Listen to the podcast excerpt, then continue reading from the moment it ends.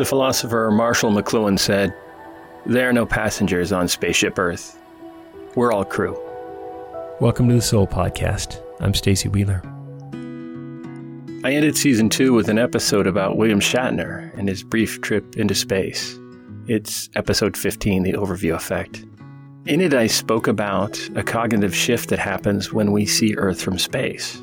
This has happened to many astronauts, and it happened to Shatner.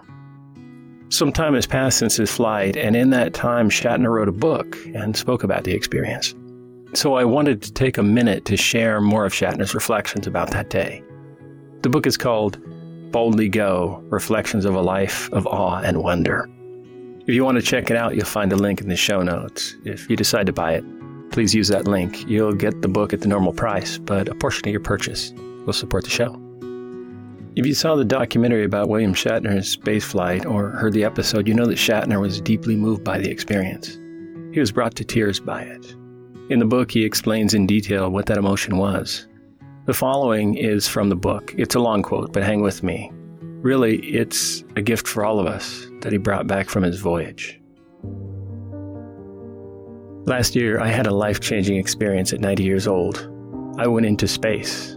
After decades of playing an iconic science fiction character who was exploring the universe, I thought I would experience a deep connection with the immensity around us, a deep call for endless exploration. I was absolutely wrong. The strongest feeling that dominated everything else by far was the deepest grief I had ever experienced. I understood in the clearest possible way that we were living on a tiny oasis of life, surrounded by an immensity of death. I didn't see infinite possibilities or worlds to explore of adventures to have or living creatures to connect with. I saw the deepest darkness I could have ever imagined, contrasting so starkly with the welcoming warmth of our nurturing home planet. This was an immensely powerful awakening for me. It filled me with sadness. I realized that we had spent decades, if not centuries, being obsessed with looking away, with looking outside. I did my share of popularizing the idea that space was a final frontier, but I had to go to space to understand that Earth is and will stay our only home, and we've been ravaging it relentlessly, making it uninhabitable. There's something that happens when we're on a spiritual journey. We become more in touch with nature. For some, it may be for the first time. For others, like me, it's a strengthening of the love we have for the natural world, the outdoors, the earth.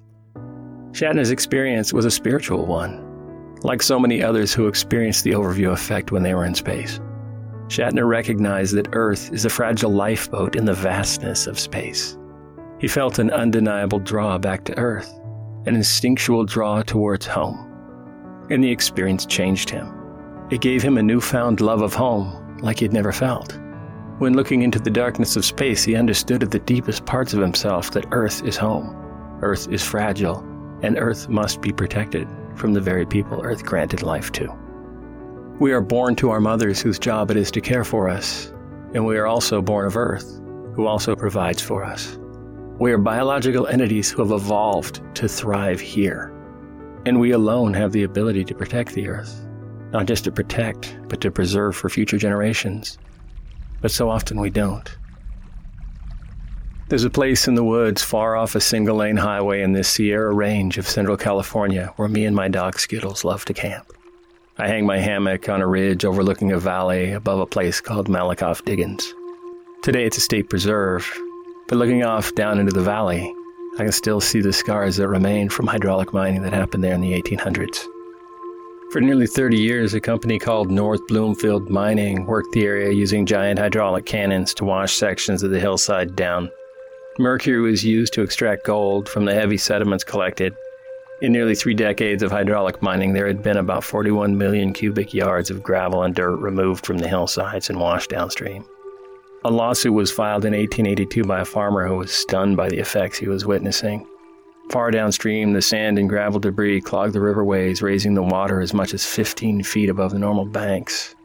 Crops were destroyed, farms were ruined, the rising water also kept steamboats from being able to operate on portions of the river, bringing commerce to a standstill. The North Bloomfield Mining Company ignored pleas for them to stop. It took a judge's ruling to finally stop the mining and destruction downstream. After several more years of ignoring the ruling, North Bloomfield was hit with multiple fines and finally stopped. They ceased operations in the 1890s. They left behind a mining pit, 6,900 feet long, 3,900 feet wide, 600 feet deep, with entire ridge lines torn down. More than 150 years have passed since it opened. What's left are scars on the hillside and mercury in the soil. The methods they used were the quickest and cheapest to get to the gold. Greed was the driving force. Greed destroyed lives downstream.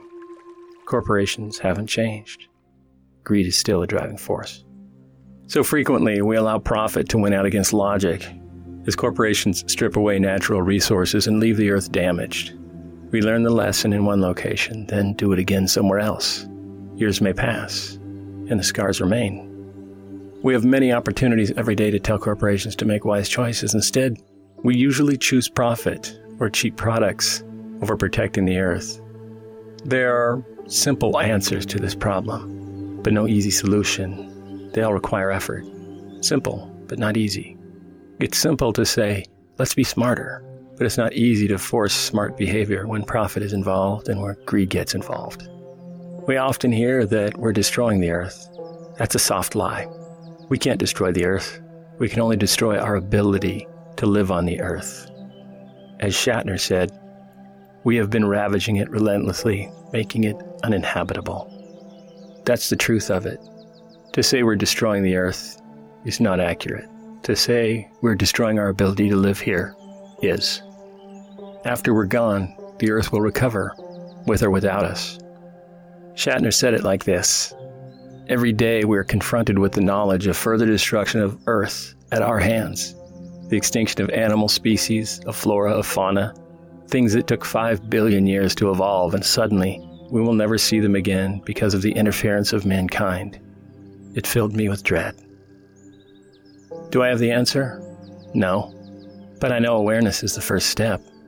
Ask any person if they destroy the house they live in for profit.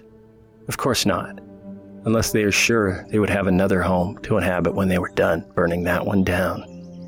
But somehow we regard the earth differently. It's easy to assume she can take all we can ask of her, and she'll still give back what we need. But we don't know where that line is, that line where she is too far gone to provide for us anymore. And Shatner points out that we've destroyed many life forms, both plant and animal, which we'll never get back. It's possible we're approaching a point of no return, we won't know except in looking back. And the primary reason we're not changing? Greed. Primarily corporate greed. It's easy to ignore the danger. We keep assuming the best in spite of the evidence. Optimism is generally a good trait, perhaps not in this case. You can't see red flags through rose colored glasses. Wisdom happens through the passage of time, and time is another resource we take for granted. Solutions? Answers? I'll leave it to the individuals how to make corporations change the way they make money, and how we individually choose to care for the planet, how we individually choose to preserve her for future generations. As long as there's money to be made, greed will be a powerful and destructive force. My hope is that the spiritual awakening happening today will be the turning point. When enough of us care, things will start to change. All we can do is our small part as individuals. Changes are made one person at a time.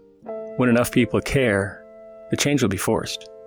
For now, I'll keep picking up and tossing out trash on my daily walks, though I know I'm treating the symptom, not the cause. I'll consider the companies I give my business to.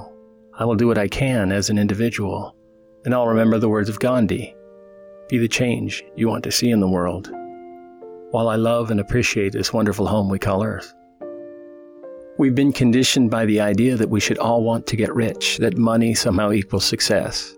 But it seems that to understand the greatest truth, to understand the true beauty of our existence here, all we must do is view Earth from space. And we're initiated into a new reality. What we thought we understood falls as we're stripped of our assumptions and exposed to the full truth of our situation.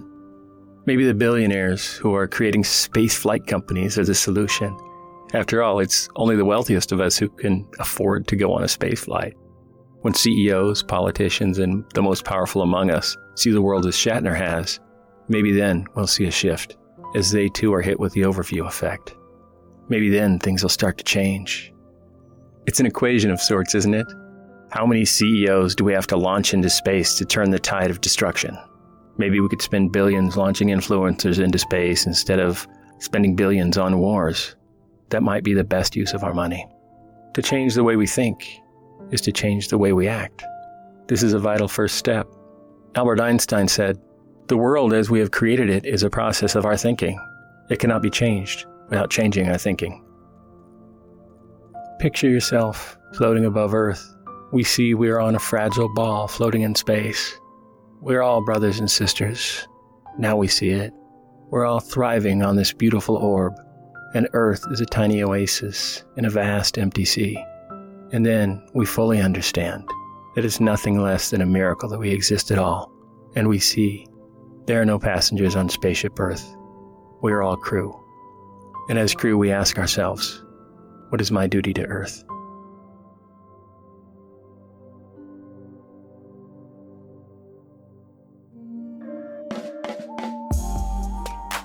Thank you for listening to the Soul Podcast.